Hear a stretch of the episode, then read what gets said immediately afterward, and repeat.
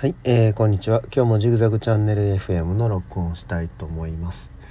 だいぶ涼しくなりましたね。あのー、史上最大規模の台風が来る来るって言ってて、まあ大騒ぎしてたんですけど、九州の方はね、大変な被害が出てるみたいで、あのー、まあこれからどういう状況だったかっていうのは徐々に明らかになると思うんですけど、僕の住んでる関西は、えー、まあ、ほとんど何の被害もなかったですね。えっ、ー、とまあちょっと雨がしとしと降ったぐらいで本当まあ風は少し強かったかなぐらいの感じでまああの大した被害はなかったですね。えー、皆様のとこはどうでしょうか。えー、それで今日は、えっ、ー、と、レター来てるんでね、ありがたいですね。えー、お便り来てるんで、それの紹介したいと思います。えー、読みます。えー、ジグザグさん、こんにちは。あ、こんにちは。みぞです。あ、どうも、お世話になってます。えー、子供部屋おじさんの回大変興味深く拝聴しました。ありがとうございます。うちの実家は金銭的余裕がなかったので私は実家にいる時はお金をいくらか入れて弟などはそのおかげで進学できた部分もあるので実家にいるならお金は入れて当たり前という考えだったのですが、えー、そういう考えもあるのかと思った次第です。そういう考えっていうのはあれですね。あの実家にお金入れない方が結局は子供のためにいいですよっていう前回の僕の話ですね。えー、決して嫌味とか妬みで言ってるわけではないのですが嫌な感じに聞こえたらすむいやそんなことそんなことないですよ、えー、正直、えー、お金を入れなくても済む人のことが羨ましい気持ちはありますが、え今となっては実家が金銭的に苦しくないならお金を入れないのもありだなと思いました。最終的にはそれぞれの家庭の考えですから話し合って納得がいくのであれば何でもいいと思います。そうですね。えー、これはね、僕もね、まあこのちょっとレターいただいてね、ああ、しまったなって思いましたね。確かにその、あのー、ね、経済的な理由で進学を諦めてね、働かなくてはならなかったっていう人たちの気持ちをね、まあちょっと十分に組むことができなかったなっていうふうにちょっと反省しました。少しデリケートな話題だったのに、まあね、家にあのお金入れなくてもいいよみたいな話をまあ軽くしたんですけどまあちょっと軽率だったなと思って反省してます。えー、ただまあねあの人それぞれその金銭的状況っていうのは違いますしでまあ働ける働けないっていうこともありますよね健康状態の加減でね。なので、まあ、あくまで前回の話は、まあ、僕はどう思うかっていう話をしただけなので、まあ、あの、あんま深く、あの、考えすぎないでいただけたら嬉しいなっていうふうに思います。えっ、と、ほんで、えー、話は変わって相談なのですが、ああ、ありがたいですね。えー、そろそろ我が家は子供が大きくなってきて川の字で寝るのを卒業しそうなので、子供にベッドを買おうかと思うのですが、夫がフランスベッド、フランスベッド？夫がフランスペットを買おうとするので私は驚きました。私は小学生男子なんかベッドとか壊すかもしれないし休むものでいいやんと思うのですがジグザグさんはどう思われますか？しょうもないこと聞いてすみませんということで、えー、お便りどうもありがとうございます。えっ、ー、とあのねあのフランスベッドってあれですよね。介護ベッドみたいなやつじゃないんですかね？あの電動でウィンウィンって上がるやつ。ねえ。違う普通のベッドも出してんのかな？ちょっとそのご主人さんが旦那さんがどういう種類のベッド買おうと思ってんのか分かんないですけどまあそのねあのまあ聞いた話によるとね僕の話じゃないですよ。なんかあの睡眠っていうのはまあ人生の3分の1だからまあその睡眠を制するものがね人生を制するなんていうことを言う人もいてるぐらいでね要するにあの飛行機とかでさファーストクラスに乗るのはなぜかっていうと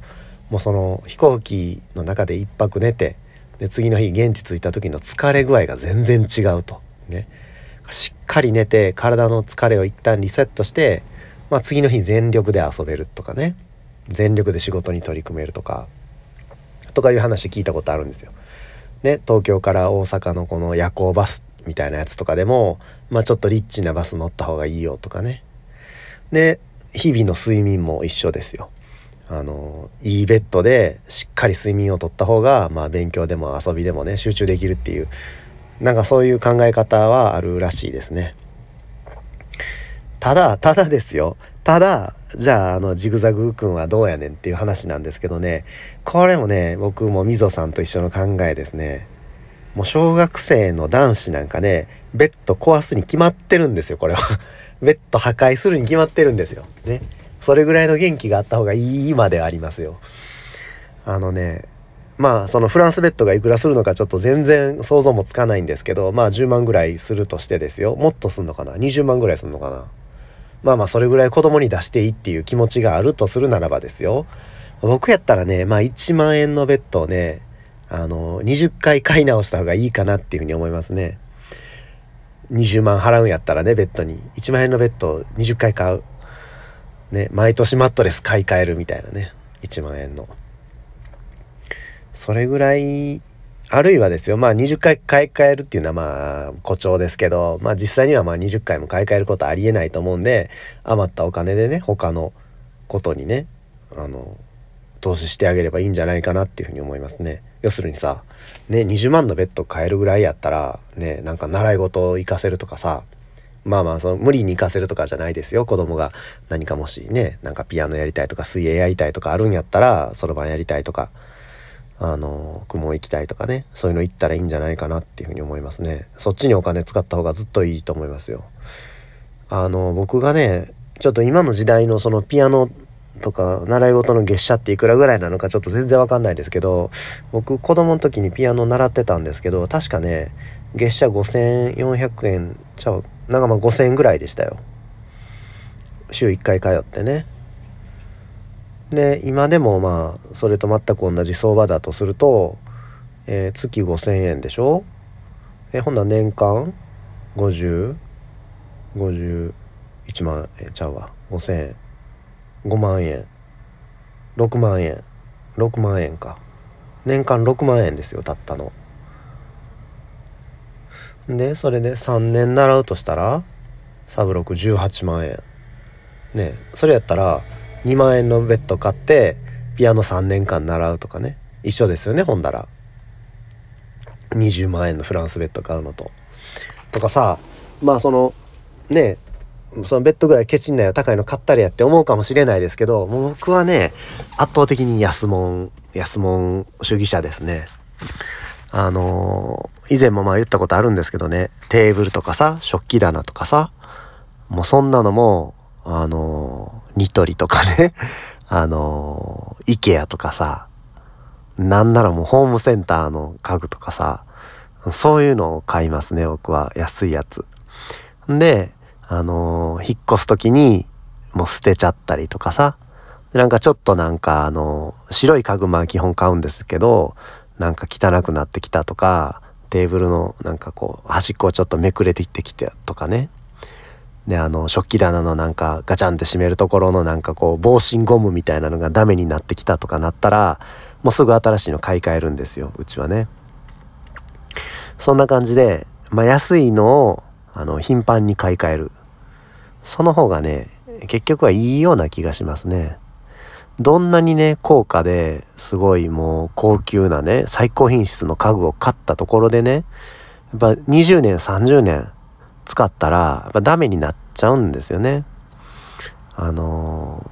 実家の家具をちょっと思い出してもらいたいんですけど僕が僕の実家はちょっとまあ両親が引っ越してしまったので今家具ってないんですけど僕のあの家族のね奥さんの実家の家具とかってまあ悪口言うわけじゃないですけど言うわけじゃないですけどもうすごいいい家具ねあのおそらく買ったんだろうなと思うんですよ結婚当初ね。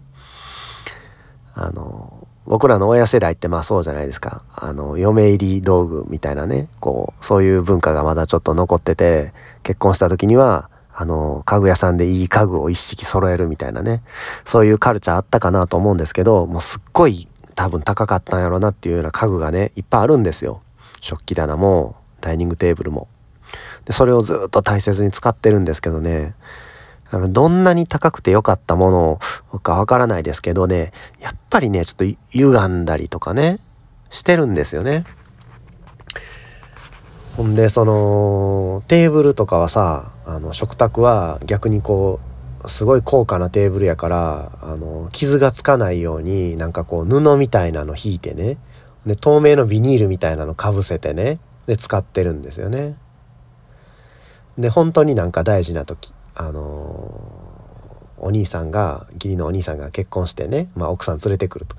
お正月。かなんかそういう時はそのカバー取って机本来の姿で使ったりとかするんですけどそれ以外の時はテーブルクロスみたいなやつ引いてて見えないんですよねそのせっかくのいいテーブルが。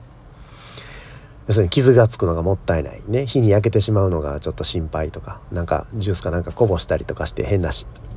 シミにならないか心配とかまあそういうことかなと思うんですけどもったいないと思いますねせっかくいいテーブルを使ってもなんか怖くて存分に使えないみたいなね。もうそれやったら僕みたいにですよ。あのまあまあ分相な家具を買ってね IKEA とかで。でもう使い倒すと。その方が絶対いいと思いますよ。で家具にその何もかぶせたりとかしない。ね家具そのもののそのデザイナーの衣装をちゃんと生かすというか。なあの部屋とかもすっきりするしさ家具にさらになんかカバーつけたりとかしてたらすっごいなんかこうもっさりするんですよね。まあまあそれ人それぞれの価値観なんであんまり言えないですけどなので、まあ僕は、あのー、もう一回結論はもう最初と一緒のことですけど、安いベッド買うのが、あの、いいと思います。ただね、まあ僕がもしね、もう一回子供時代もう一回やり直せるとしたら、一つね、僕の親に要望があるのは、あのね、二段ベッドね。二段ベッドにね、僕子供の時めちゃめちゃ憧れたんですよね。二段ベッドめっちゃ、あれで寝てみたいっていうね。時々友達の家とか行ったらさ、二段ベッド置いてんですよね。あの、僕子供の時住んでたところは、あの、近所にさ、なんかあの、感謝みたいなのがあって、感謝っていうのは公務員宿舎ね。公務員の宿舎があって、で、まあそ、そこの子の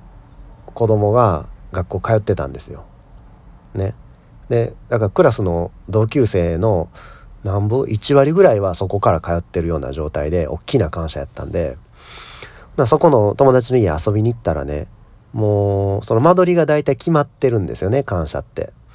なら子供部屋はまあ一つしかないんですよ。ね。ほんだらあの大体ね兄弟がいてる家はもう二段ベッドなんですよね。みんな二段ベッド。ほんで勉強机横並びね。あなんかスーパーマリオとかの勉強机 横並びで、で二段ベッドが置いてるっていう感じで、なんか二段ベッドにねもうすっごい憧れがあってあそこで寝てみたいなっていう強い憧れがありましたねで子供の時はもう二段ベッドもめちゃめちゃ欲しかったまあほんでみぞさんの家庭がねあのどういう家族構成かちょっと承知してないし、まあ、部屋の間取りもわからないですけどもしあれやったらね子供にどういうベッドがいいのかねはっきり聞いた方がいいかなっていうふうに思いますね。親がさ、フランスベッドの方がいいとかね、いやいや、イケアとかニトリがいいとかね、その勝手なこと言うんじゃなくて、ね、もうそのフランスベッド買う、買ってあげるぐらいのつもりがあるんやったら、もう子供にね、もう好きなベッド選びなさいってね、どんなベッドが欲しいのか言ってみなさいっていうのを、バッチリこう意見を聞いたらいいと思いますわ。僕やったら、まあ二段ベッドが欲しい。ね、まあ兄弟いてたんで、まあまあ一人っ子やったとしたら、ロフトベッドね。よくあるのが、あの、上がベッドになってて、下が学習机みたいになってるやつあるじゃないですか。あれ、あれもめちゃめちゃ憧れたんですよね。あるいは下がソファーになってるタイプもあるんですけど、あまあ、ただの収納のやつとかも、まあいろいろあるんですけどね、ロフトベッドって。ああいうのめちゃめちゃ憧れましたね。大人になってからやったらさ、ロフトベッドの上で寝るとかってなかなかね、できないんですけど、ね、その、ね、夫婦でいてんのに2段ベッドの上が旦那で下が奥さんとかそれはちょっとね それはちょっとどうかなと思いますけど子供の時だけのまあ特権かなと思うんですけどうんロフトベッド憧れましたね。まあ子供に聞くっていうのがまあ一番だなっていうふうに思いますね。うちの子供もさあの2歳やったか 3, 3歳かな。3歳ぐらいの誕生日にねなんかあのちょっと話変わりますけどなんかプレゼントこれが欲しいっていうリクエストがあったんですよね。シルバニーファミリーかなんかの。ただまああのね親の目から見てねあんまりなんかなんも値段の割にあんまりやなみたいな感じだったんですよ。ねその時の印象としては。なのでまあ一緒に買いに行った時にあのまあ同じぐらいの価格帯でねあのすごい可愛い人形があったんでえっ、ー、とレミンソランとかいう人形があったんでや、こっちした方がいいんちゃう？みたいなね。まあちょっとシルバニアより高かったんですけど、こっちの方があの絶対いいと思うってね抱っことかもできるしお風呂一緒に入れるしみたいな。とか言ってそれ買ったんですよね。でプレゼントで誕生日おめでとうって言って渡してありがとうって言ってくれたんですけどね。しばらくしたらねあのやっぱあの私欲しいのはシルバニアやったのにパパがなんか買ってくれなかったとかって言うようになってきてだんだんね。でいやいやあの時にまあ2つを比べてどっちの方がこっちの方がいいんじゃないって言ったらあのそっちの方がそうだねそうするって言ったじゃないかって僕が何か言ってもその時はなんかそう言っちゃったけどなんでそう言っちゃったんだろうみたいなね本当はシルバニアが欲しかったのになんでそんなこと言っちゃったんだろうとか言ってねなんか悲しそうな顔とかするんですよ。それが3歳の誕生日の話ですよ。で今5歳なんですけどねまだまだそれ覚えてるんですよね。3歳の時のこと覚えてるっていう未だにそれ言うんですよ。本当にねその僕も良かれと思って高い方の人形を買ったのになんかもうずっとその満足できなかった思い出がねそのくすぶってるというかねなのでなので何が言いたいかっていうとやっぱりどんなにね相手が子供だったとしてもね、まあ、意見をしっかり聞いてあのその望みを叶えてあげるのがいいんじゃないかなっていうふうに思いますね。これは甘やかすわけじゃないですよ。あのちゃんと自分の両親は自分の話をしっかり聞いてくれるね僕の意見をちゃんと考慮してくれるんだっていうこう承認欲求を満たすというかね愛されてるっていうことをはっきり態度でも示す必要があると僕はまあ思うんですよね。まあどんなことでもどんなねどっか出かける時でもね旅行行き先決める時でも進学先決める時でも服一つねパンツ一枚買う時だってもうどんなことでもちゃんと子供の意見を聞くっていう姿勢が大事だと思うのでまあベッドみたいなね大きな買い物の時も、まあ、子供の意見を聞くのがいいんじゃないかなっていうふうに思いますね一緒にサイズとか測ってさメジャーでで一緒にまあまあ親がパッて決めた方が早いですけど、まあ、一緒に家具屋さん行ってああでもないこうでもないっていう話をするのがいいんじゃないかなっていうふうに思いますね。まあ僕の子供がまたベッド買う時期になったら僕はそうしたいなっていうふうに思ってます。えー、ちょっとまあ自分語りが過ぎましたけど、えー、こんなんで参考になったでしょうか。また皆さんね、あの、懲りずに何か聞きたいこととかあったら、ぜひ、あのー、DM、レター、で、Twitter でジグザグチャンネル、あのー、ハッシュタグでつぶやいていただいたら、僕定期的にチェックしてるんで、えー、またそんな感じでリクエストいただきたい、お便りいただきたいです。じゃあまあ今日はそんなところで、バイバイ。